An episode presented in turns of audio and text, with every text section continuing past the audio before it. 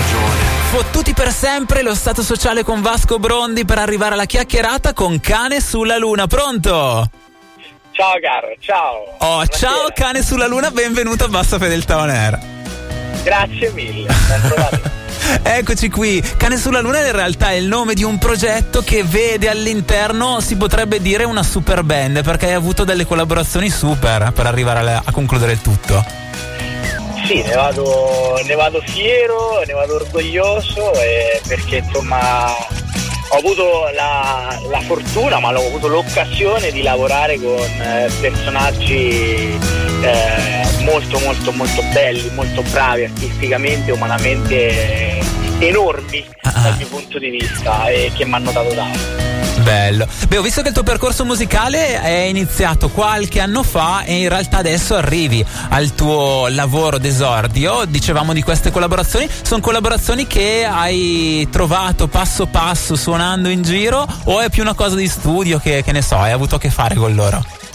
Ma guarda, eh, non c'è una risposta esatta, nel senso che io all'inizio ho conosciuto tramite amicizia in comune il mio produttore che è Daniele Tortora, detto il Mafio, Mm. e che è diciamo il grandmaster eh, di tutti questi musicisti che hanno partecipato a- alla stesura del disco perché insieme eh, Daniele insieme a Fabio Rondanini, Adriano Viterbini, a Gabriele Lazzarotti, Daniele Fiaschi, sono tantissimi eh, collaborano da anni, decenni eh, in studio e live eh, con Daniele Silvestri, con Max Gazzè, con Nicola Fabi, insomma con tutta quella che è Tutta gente che sa scena- scrivere, si potrebbe dire. che se la cava, sì, diciamo che tutta gente che se la cava abbastanza nello scrivere canzoni e quindi l'avermi adottato come fratello minore eh, non mi dispiace per niente, insomma, ecco. Bello, beh, quindi da questo punto di vista si potrebbe dire una storia a lieto fine, perché comunque questo percorso sta arrivando a un qualcosa che rende così fiducioso e orgoglioso, immagino, te stesso del lavoro che stai facendo e stai portando avanti da qualche anno.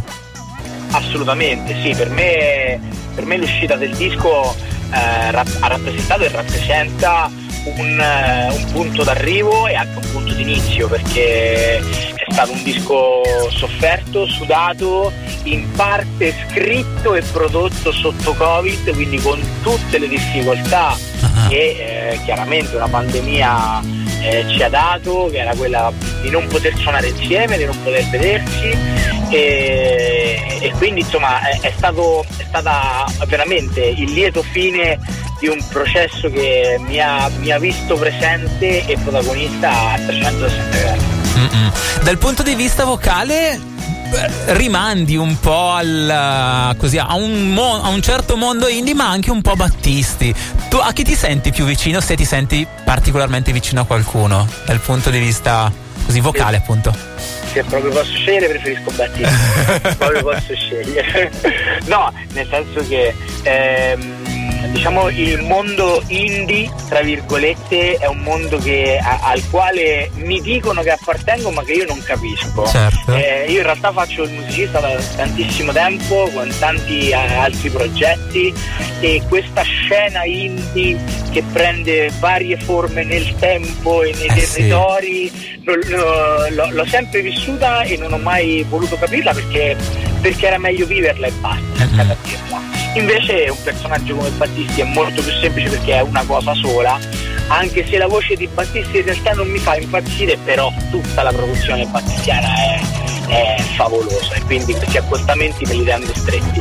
Eh, perché poi c'è tutto il lavoro anche sulla parte musicale che ha fatto Battisti nel tempo e quindi immagino che lì invece ti, così, ti, ti- ti senta un po' più vicino.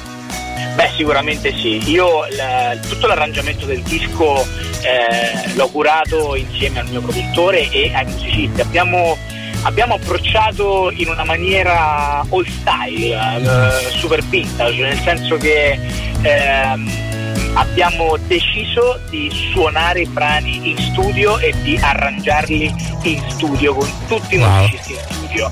Quindi una roba che non si vede più ma che in realtà per quanto mi riguarda è la cosa più bella che si possa diciamo, ottenere da una sinergia di, di più, di più teste, di più arti, di più mani, di più strumenti. Wow, bello, bello. Beh, tutto questo arriverà eh, a, a, diventare un qualcosa da vivere dal vivo a Germi, quindi questo luogo di contaminazione culturale. D'altra parte il tuo album è fatto di contaminazioni che sono diventate un lavoro compiuto il, questo sabato a Milano. Quindi cosa ti aspetti dalla presentazione? Hai già avuto modo di far ascoltare i brani? Sì, ho avuto modo di far ascoltare i brani ma non dal vivo quindi io mi aspetto quello che ci si aspetta da una data zero. Per me Germi è, oltre ad essere un luogo di, di, di, di grande blasone, è anche un po' una famiglia perché tutta la parte milanese dei de, de miei collaboratori diciamo, orbita intorno mm. al Germi e quindi mi, mi, sento un po' a casa, ci ho già suonato, porterò un, un, un, un sound diverso anche perché a Germi non ci si può andare full band con il fonico perché intaserei un po' gli spazi, uh-huh. ma fondamentalmente porterò un, un arrangiamento in duo eh, molto molto sperimentale, secondo me molto interessante, che mi state vedendo tanto impegnato in cada prova. Bello, quindi stai lavorando all'avvicinamento alla data, immagino che quello poi sia un punto d'inizio, quindi un po' come si dice nella presentazione dell'album, dove a lieto fine è, è un qualcosa che serve in realtà a esorcizzare il, il non vivere quello che c'è in mezzo, per te quello è un momento di passaggio per continuare il viaggio. Esattamente, la parola esatta è esorcizzare, cioè eh, a lieto fine eh, il senso del lieto fine in ogni storia, per quanto mi riguarda chiaramente, è eh, buttare via il lieto fine, cioè non concentrarsi uh-huh. sul fatto che poi alla fine ci sarà il lieto fine, ma godersela, godersi tutto quello che ci si può godere, anche, anche le cose negative chiaramente, e, e, e, se ci si riesce il lieto fine eh, è solo un momento di passaggio dei, di tantissime tappe e quindi per me appunto a lieto fine rappresenta la fine del disco, l'inizio del tour, l'inizio di una, una nuova vita, una nuova attività.